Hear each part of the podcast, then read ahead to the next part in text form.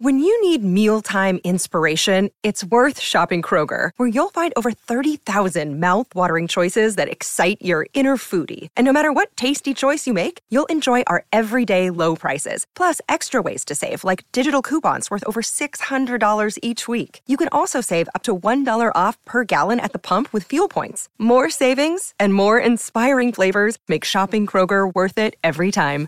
Kroger, fresh for everyone. Fuel restrictions apply.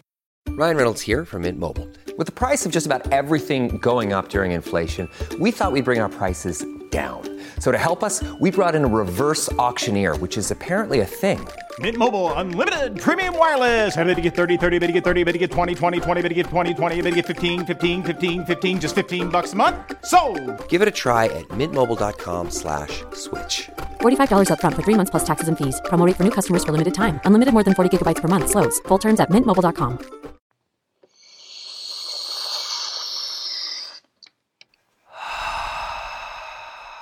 Hi. Theory.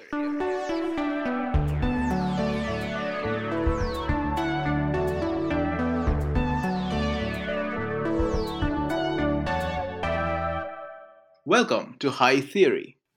In this podcast, we get high on the substance of theory. I'm Saronik Bosu. And I'm Kim Adams. We are two tired academics trying to save critique from itself. Today, I'm speaking with Margaret Nash about settler colonialism. Margaret, can I ask you to introduce yourself to our listeners? Sure. My name is Margaret Nash, and I am a professor emeritus of the University of California at Riverside. And my work is on the history of education. Awesome. So, what the heck is settler colonialism? Well, it's a theory that helps us see certain processes at work and shows how certain things that happened in the past and continue in the present aren't just coincidental, but instead reveal a pattern. And that pattern is one of racism toward Indigenous people. Briefly, it refers to members of a dominant group. Think about, for instance, Britain in the 19th century, moving to another place where other people already live and basically taking over. There are different ways a country can do this. One way is known as exploitative colonialism. Again, think about Britain. Think about Britain in India, mm-hmm. where Britain used the resources and the labor of a place. They set up a power dynamic, but they didn't really intend to make that place home. They were just going to use it for its resources and take those resources back home. So that's one kind of colonialism. The other kind is what we're here to talk about settler colonialism. Mm-hmm. So now think about Britain, not in India, but Britain in North America where the intention was to move there to stay and to bring with them their political, social, cultural, and religious systems.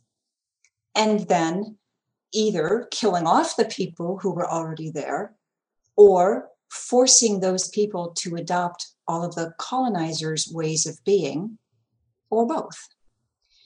So, here in the US, an example of killing off the people already there, not only is there warfare, of course, and murder, but then there's also the reality of British settlers deliberately infecting Native Americans with smallpox, giving them blankets that were infected with smallpox and killing off the population. Example of forcing the assimilation, think about on the West Coast um, Spanish settlers in California building the mission system and forcing Indians into the missions and forcing conversion to Catholicism and forcing them into slavery as well. But it's not just the United States, of course. There are lots of examples of settler colonialism. You can think about the British in Canada or Australia, mm-hmm. or the French in Tahiti, the Dutch in South Africa, the Spanish in uh, Mexico, the Portuguese in Brazil. Those are all examples of settler colonialism. Okay. So the distinction between settler colonialism and exploitative colonialism is that in the settler colonialism model, the colonizers come to stay. Yes, exactly. Then there's also a term that might be helpful, and that's post colonialism. Post colonialism refers to when the people native to a land get control back, like when Mexico became independent of Spain or Algeria became independent from France. So, a post colonial society is when the people who had always lived there and who had then been controlled or colonized by a dominant power finally get to decide for themselves their own political structure, their cultural values, their economic system, their language, the name of their places, place names.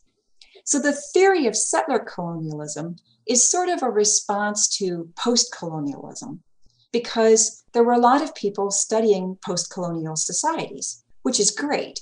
But the whole premise of a post colonial society is that the colonizers eventually left settler colonialism was a way of saying, yeah, but sometimes they never left. And let's look at that. Because often that whole process of staying and completely taking over a civilization and establishing a completely different country, that all gets normalized and we stop seeing it for what it is. And that is another key aspect of settler colonialism, that it makes the whole process invisible. When we learn about US history, we're often told about the brave pioneers settling the vast uninhabited land in the West. We hear a version of history that is all about the white settlers and is seldom about the people those settlers displaced or killed. Yeah, that makes sense. So then let me ask you my second question, which is how do I use settler colonialism? assuming that I don't want to go and colonize a country. Glad to hear that you don't. I, I, I was assuming that about you, Kim. okay, well, two kinds of examples. One way is to look at textbooks and how the history of a country is taught. In the US, for instance, what do most students learn about Native peoples? Mm-hmm. Basically, they learn some version of pilgrims came over, friendly Indians taught them to grow corn, they had the first Thanksgiving, mm-hmm. and that's about it. Or maybe students will learn about how one particular Native woman, Sacagawea, helped Lewis and Clark on their expedition. What we mm. don't hear is a version of US history that centers around the people who were already here and the wars that the white settlers waged to gain control of that land. So, settler colonialism is a way of looking at the way that history is taught, trying to create versions that make that process more visible. Cool. So, we can use it to change our educational processes. Right. We can also use it to examine the origins of social beliefs and institutions. So, there's a political theorist I like a lot, Adam Dahl, and he writes that dominant narratives of American democracy emphasize colonial settlement while neglecting colonial dispossession. So much of our democracy was founded on principles of land ownership and the whole idea of private property. Right. But that land ownership was only possible because some other people were dispossessed of their land, their homes, their hunting and fishing rights, their villages, their forms of government, their language. To encourage the growth of a certain type of nation, a white Protestant democratic nation. The federal and state governments, so I'm talking late 18th, early 19th century, mm-hmm. made land available to settlers to farm. They encouraged commerce by making huge swaths of land available to build railroads. They made land available to build systems of education most public school systems were founded with a certain portion of land set aside to fund common schools. And land grant colleges, which is what my research has been on, land grant colleges were said to support democratic expansion of education and, and, and that work they did. But those colleges were funded by sales of land. Well, where did all of that land come from? It all came from taking land away from Native peoples using the theory of settler colonialism then is a way of shining a light on these processes of saying yeah railroads are good public schools are good colleges are good that's all great except when it's not, except when it came at a huge cost to other people beyond the dominant group.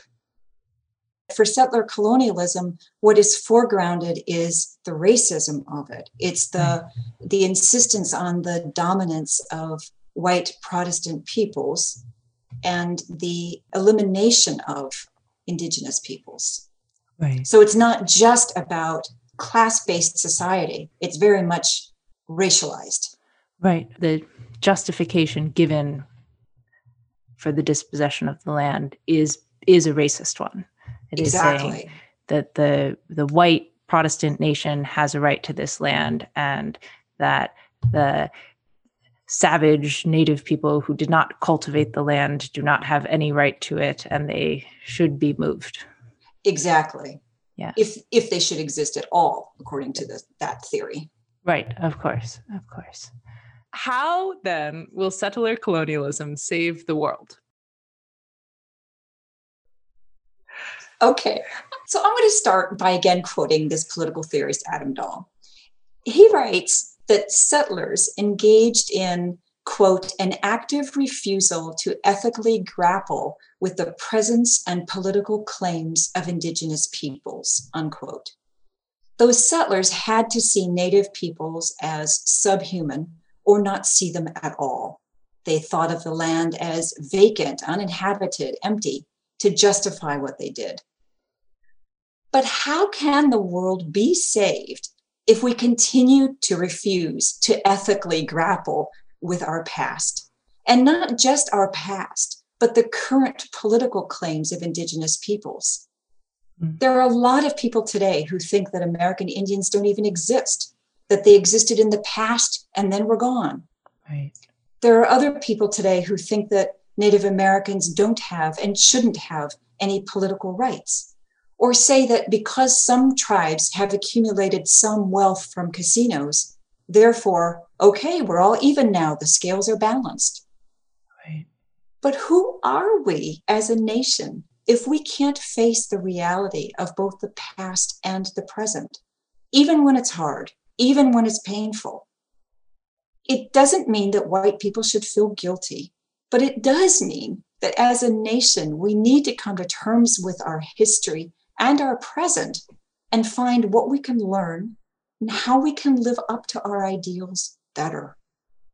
Second way, I think that using settler colonialism can help us save the world is mm-hmm. because there is so much knowledge that exists in indigenous cultures, in their philosophies, in their epistemologies or ways of knowing we have big problems as we're looking at climate change, wildfires, drought, agricultural problems, etc. The country as a whole and the world could be learning approaches and strategies from Native Americans. And again, this is not just about the US and American Indians. This is as true for other countries throughout the world where indigenous knowledges have been subsumed by dominant cultures. But don't we need all hands on deck as we try to save the planet? Don't we need a range of ideas to try to fix the problems we've created? Yeah, we definitely do. I love your suggestion that indigenous knowledges can help us save the world from impending climate disaster. like that is that's really powerful. Who knows what the future holds, but we need different ways of addressing the problems than the ways we've addressed them so far. Yeah, and looking to different systems of knowledge is a pretty good place to start. Yeah. Yeah. Cool. Thank you so much for coming and talking with us about settler colonialism. Well, you're so welcome. Thank you for inviting me. And thank you for listening to High Theory. If you like our podcast, please review and subscribe on Spotify, iTunes, Patreon, or wherever you get your podcast fix. Saronik Bosu manages our social media presence. Owen Quinn composes our theme music, and Kim Adams and Saronik Bosu edit our audio. You can also find us at hightheory.net. We hope you have a highly theoretical day.